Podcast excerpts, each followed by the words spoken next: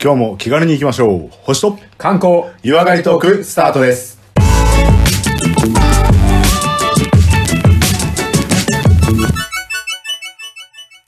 こんにちは、コマです。こんにちは、レオです。まずは番組のご案内をさせていただきます。このポッドキャストは相方のコマさんが星や星座宇宙についての話をして、私レオが日本の観光についてご案内する番組となります。また素人が行っていることですので、間違いや不備がありましてもご容赦ください。番組では皆様からのメッセージリクエストを募集しております。宛先は小文字で k-o-m-a-l-e-o 数字の15ローマ字読みしますと、コマレオ15アットマーク gmail.com です。またツイッター、フェイスブックを行っておりますので、ハッシュタグ星と観光などでつぶやいて、どんどんと絡んでいただければと思います。えそれでは第98回でございます。よろしくお願いします。はい、よろしくお願いします。はい。じゃあ、オープニングがてら、今回は宇宙、また、えーええ星のお話、どんなお話いただけるか聞きたいんですけど、どんな感じですか？今回は、えっ、と、ズバリ、あの、国際ルールですね。宇宙開発国際ルールにおける国際ルール的なものを、えーチェックしてきましたので、はいはいはい。今までまあやってなかったですよね。やってないね。全然、で盲点だったね。で、前回、あの、中国のね、宇宙開発の話をしたときに、あ、そういえば、宇宙にか、宇宙開発に関するルールは、うん中国は全部調印してますよってあそう、守ってます、言ってましたね。ね。うん。うん。だからしっかり、こう、お互いやってこうって話してたんですよ、なんて話をしたときに、さてじゃあその、ルールってなんだ？ぞやって思ってしまって、ちょっとそのあたりも調べてみたので、紹介したいと思います。それ、すごい興味あるね。ああ、よかったです。あの、はいミノフスキー粒子とかそういう話が出てくる。もうその話もありますよね。そうですよねアンチ、もうそう、あの、核融合炉は使わないようにしましょう。そうですよ。ね。あ、うん。なるほどね。はい。そういう、あの、はい国際、まあ、あれですよね。あの、南極とかみたいに、世界共通のルールがあるっていうのが一応、現状宇宙についてもあるってことですね。そういうことです。そのあたりも紹介していきたいと思います。了解です。はいじゃあ、今回もいいワクワクをいただければと思いますので、じゃあ、本編に向かいたいと思います。よろしくお願いします。よろしくお願いします。はい、それではここからは、えー98回コマさんによります、星や星座宇宙についてのお話いただきたいと思います。よろしくお願いします。はい。よろしくお願いします。今回はですね、先ほども紹介しましたけども、あのー前回、中国の宇宙開発の話をしたときに、うん国際的なルールに関するものにはもう大半中国さんはあのサインしてると合意してるぞと。いうふうな話をしましたと、調印してると言いました。じゃあ、そのルールって何だろうと思ったのが今回の調べるきっかけになったわけですうんいね。いですね。はいはいはい。まあ、あの、知れば知るほど分かんないことが増えてくっていうね。まあ、もう法律ですもんね、だってね。そうそうそうそう。いや、全体的にですよ。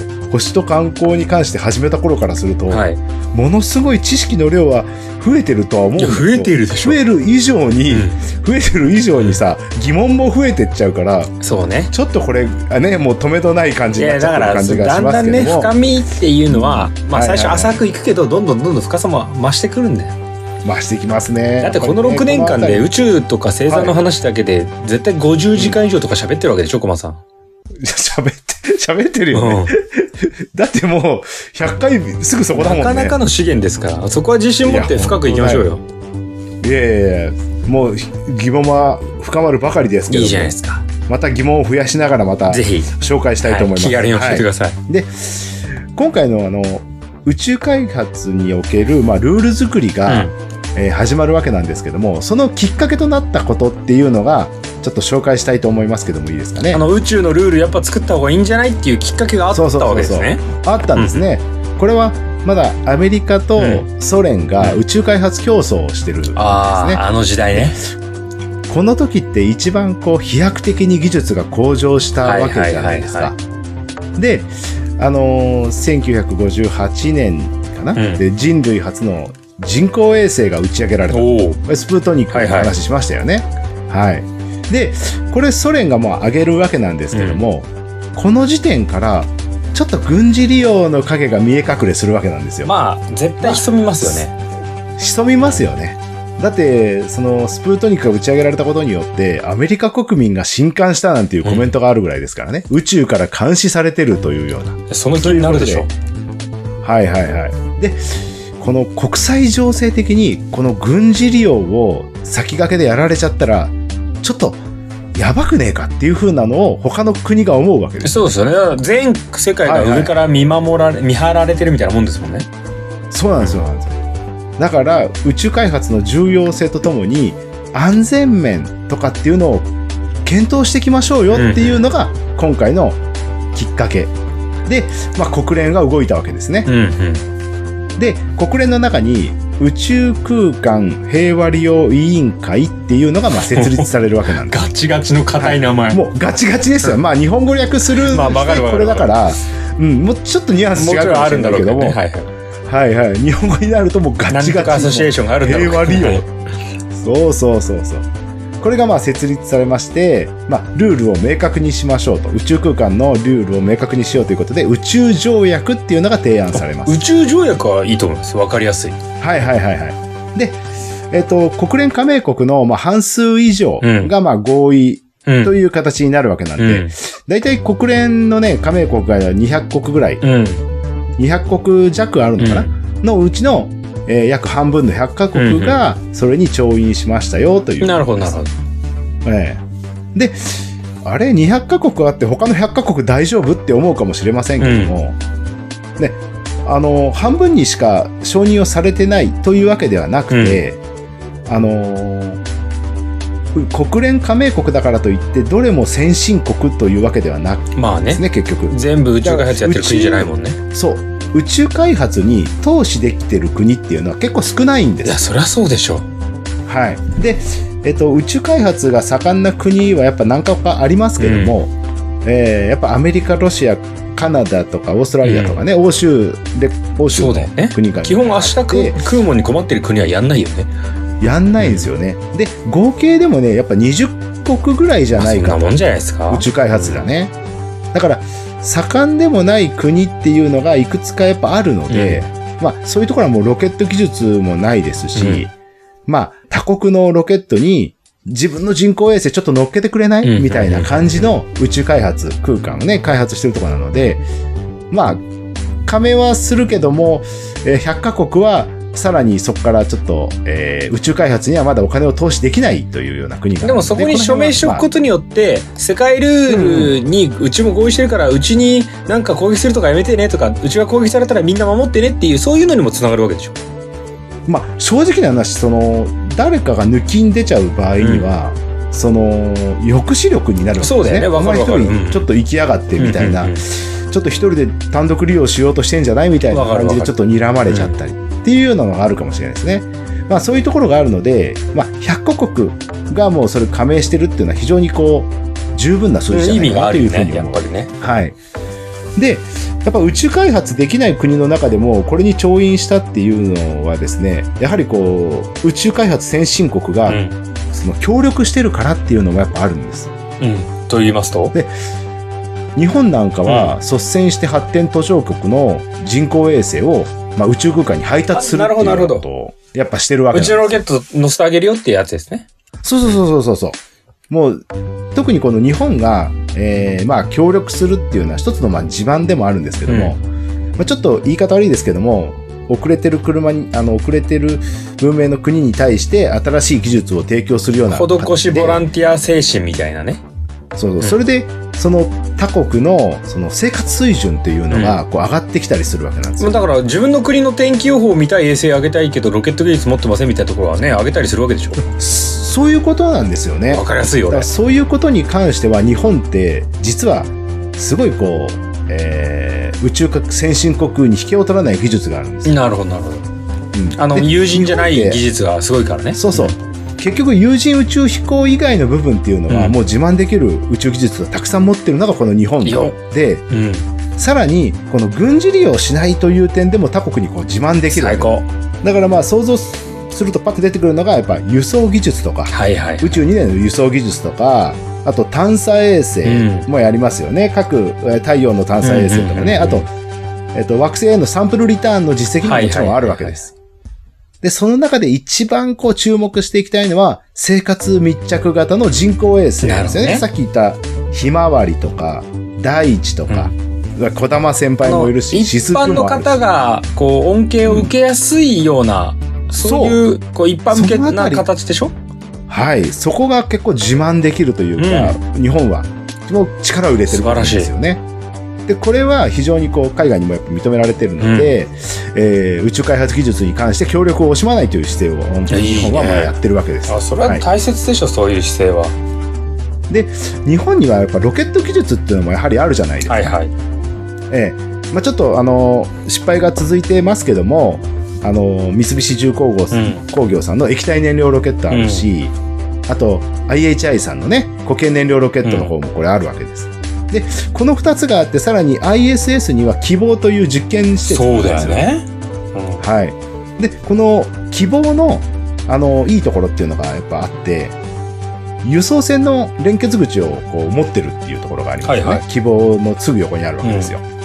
で、あとは、えー船外活動可能のロボットアームもあるんですよね。うんうんうんうんで、こうこの二つがあることによって、えー預かった人工衛星を一度希望の方まで持ってって、はいはい。で、そこからいいタイミングでロボットアームを使ってこう、出してあげる。人工衛星を採取するっていうような、そういう工程が他の国の援助もなく、まあ ISS は使いますけども、うんうんそういうのもなく、独自でできるっていうのが、非常に日本にとっての強いと日本さんに託せばなんかうちの国に役立つやつ最初から最後までやってくれるよっていうのが整ってるわけですよね。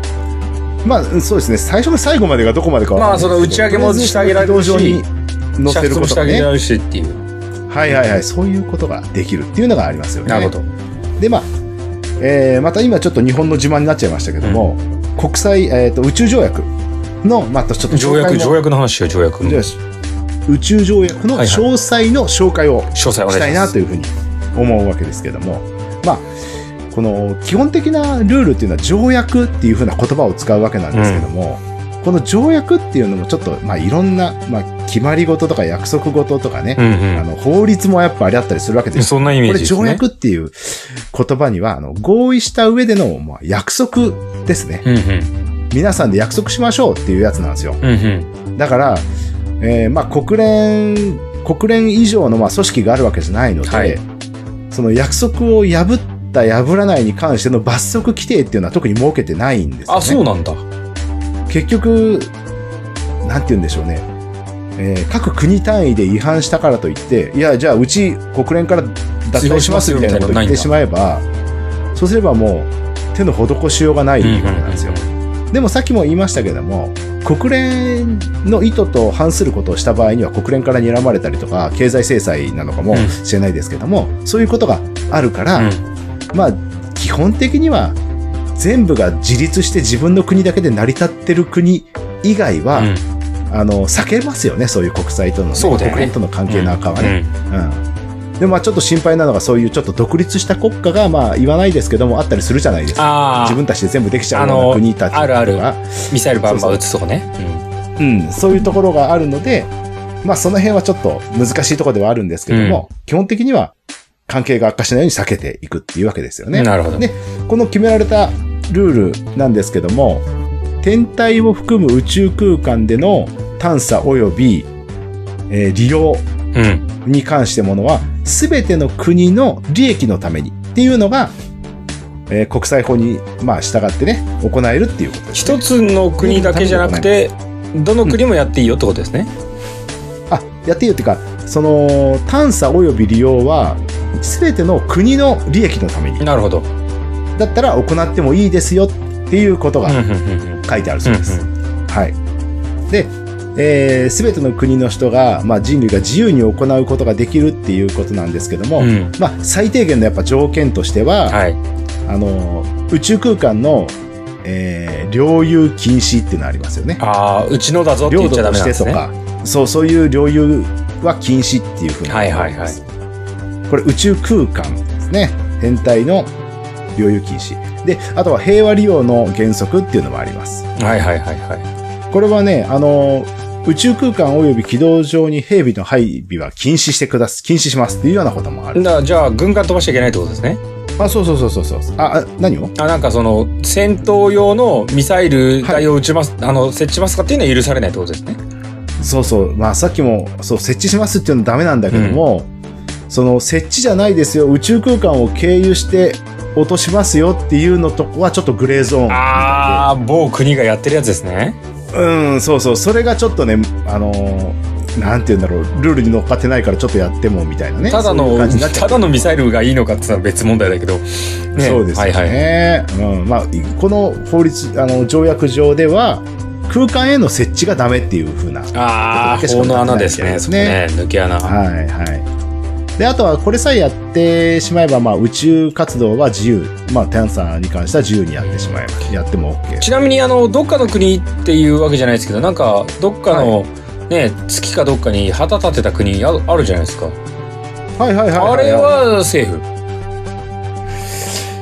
どうなんでしょうね。うちのだぞって言ってるわけじゃなくて一応立てただけだしみたいな感じなのかなもう、あの、旗という、まあ、オブジェ的なものを置いたぐらいな感じなん。ああなるほどね。まあ、領有じゃなくて、なるほどなるほど。その、まあ、イイメージ。なるほどね。が、うん。設置しましたよというだけであって。はいはいはい。いや別にいいんですよ文句はないんですよ、うん。でもなんか、その惑星に降り立ったものの、あの、探査機が国旗掲げてる的なのと同じイメージなんあまあ確かにねだってあれですもんね、あの探査機系とかも、まあ、全部が全部はいはいはいはい。回収できなかったりするわけじゃないですか、おおそうですね。ね、だからまあはいはい置いてっちゃうものだったりとか、うん。そのまあもっと細かな話こうなんか分離させてねその月なりどっかに落としていくとかあるわけじゃないですか、ありますね。まあ散らかしてるっちゃ散らかしてるけど、まあそこはまあいいでしょうと、うーん、まあ、そのうち、まあ、解決しなきゃいけないですけど、今の技術的にとか、科学、あの、し、だっけ、えっ、と、進歩をね、えーやるために犠牲という点ではちょっと黙認してるまあそうだよね。ね。うんそうだよね、はい。あのあの捨てていいところも地球にありますもんね。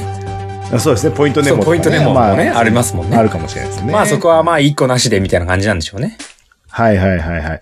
あとは、もう少しね、あの、詳しく言うと、あ、もうまだ他にもあるんですけども、はい宇宙飛行士の救助と、まあ、宇宙物資の返還っていうのも書かれてるようです。あこれは宇宙から帰還する場合、自国内の領土っていうのには限らないじゃないですあ。か。まあそうですよね。どこの海かわかんないとことかにもバーンと落ちたら、それか誰か助けてって話ですもんね。そうなんです。宇宙から帰ってくる場合は、自国の領土ではか、とは限らないのでね。そうだよね。その辺もやっぱ保護してもらわないとこううちの海じゃいないんで拾えませんみたいな感じになきないですもんね。そういうのはちょっと、はいはいはいあれですね、ちょっと冷たいんじゃないですかみたいな感じでね国。際法ですから。国際法でやっぱもうやっぱこの辺も守られてまして、まあ、人だけじゃなく人だけじゃなくて、えー物に関してもこれ適用されるのでうん。ちょっと前にあったあのサンプルリターンですね、はいはいはいはい。に関してもやはりこう物も保護されますしはいはい。であとその関係者も何人かねやっぱこうその落下ポイント付近にこうちょチェックに行くわけですよはいはいはい。自国のね応援メンバーがでそういうのも全部、えーフォローしてなるほどね。まあ、守るためっていう、まあ、そういう目的のための人類みんなの開発でしょっていう意識はあるわけですよね。そうですねはいあとその他にもですねあの、まあ、国際的な責任とか監督っていうようなねそういった義務もありまして、まあ、宇宙研究でこう出た成果っていうのはもうしっかり他国に共有していきましょうねっていうそうなんだはいはいはいだから、はやぶさが持って帰ってきたやつを他の国が回収してくれたとしても、はい、まあもちろん一回はやぶさだったら日本に渡すけど、そうんうんうんのデータはちゃんとみんなにも見せてねっていうのもルールに入ってるってことあそうですねこういうデータが出ましたよっていうのはしっかり公開するようにしましょうねっていうなるほどなるほどなるほど。はいはいはい。でもまあこういうのでこうお互いこうちょっと牽制をしながらって感じですかエね。リア51に落ちた UFO はまたあれ別問題ってことですね。あれは落ちてないことになってるんじゃないですかね。あ、落ちてないんだ。落ちてないんですよあれは。落ちてないんですね。うん、そうそうそうそう隠してもいない。隠してもないですよ。そんなものは存在しないっていうのがそうですね。あ、ごめんなささい、ごめん。僕が疑う。はいはいはいはい あとはあの損害保障ですね。損害賠償に関するものにもやっぱありまして。あの政府機関であっても非政府機関であっても、はい。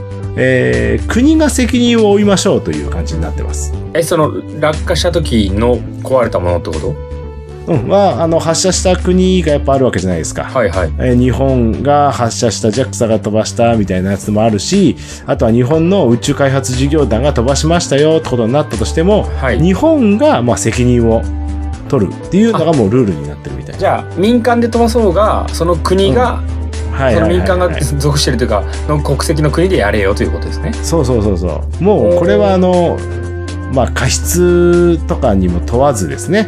あもうわざとでも事故でも何でもとにかく落としたらもうその問題向こうに被害が及んでしまったら国の責任としてフォローしてくださいねっていう。じゃあ、例えば、えっ、と、日本の民間のロケットが飛びました。うん。で、まあ、戻ってくる時でもなんか、こう、散らかしてこう落ちたものが、うんうんじゃあ、はい隣国の、んまあ、韓国でもどっかにこう落ちて、はいはい。えーなんかを壊してしまいましたとか、はいはいはい。なんかどっかの、なんか、こう、港に落ちてしまいましたとかっていう時は、いいいうん。まあ、それは、物損だ、人損だっていろいろあると思うんでしょうけど、はいはい。それは日本国が責任を持って、まあ、手当を支払いましょうってことですか？はいはい、そういうことです。責任取りましょうということです。うんだからやっぱこう、日本もその宇宙開発する会社に対して、こうやっぱ条件だとかルールとかチェックをしなきゃいけないっていう。義務がこう発生するわけですね。そうだね。どこでもいいから落としていいよってわけじゃいかないですもんね。はいはい。で、そういったものが、まあやっぱ法整備今後どんどんされていくわけなんですけども、はいはいはい。まあ法律に今度なってくるので、国の、国、国内では法律で、まあ裁かれるっていうことになるので、しっかり罰則規定だとかも、それに関するものはどんどん厳しくなってなるほど。いく国が責任を負うんだから国のルールには君ら従えよって話ですよね。あそうそうそうそう、そういう感じですね。でも、はいはいもっともな話ですよね。確かに国もそれをチェックする機関っていうのが今度必要になってき確かてに、確かに。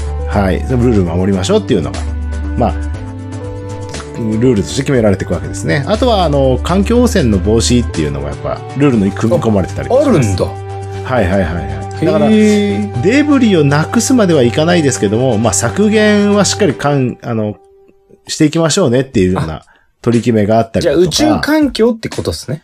そうそうそうそうそう、宇宙環境のあ、えー防止、なるほどなるほどあの、汚染の防止ですね。あなんか、はいあの海には落としていいけど何環境とか言ってんだよちょっと思いましたけどむしろまあはいはいはいはい宇宙の環境の話ですね。そうですね。ううんん。で、あれもそのままほっとくかどうかわかんないですけど、ポイントネモに関しては今後ね、あの未来にその借金じゃないですけども、はいはい。いずれいやそうですね改善する時期が訪れるかもしれないですよね。いやなんか、はいあの難癖つけるわけでもないんですけど、はいはいはいあの今こうガソリン車を何年までになくして、はいはいはい、はい。あの EV 車にしてとかって目標があったりするじゃないですか。いついつまでに廃止とかあるじゃないですか。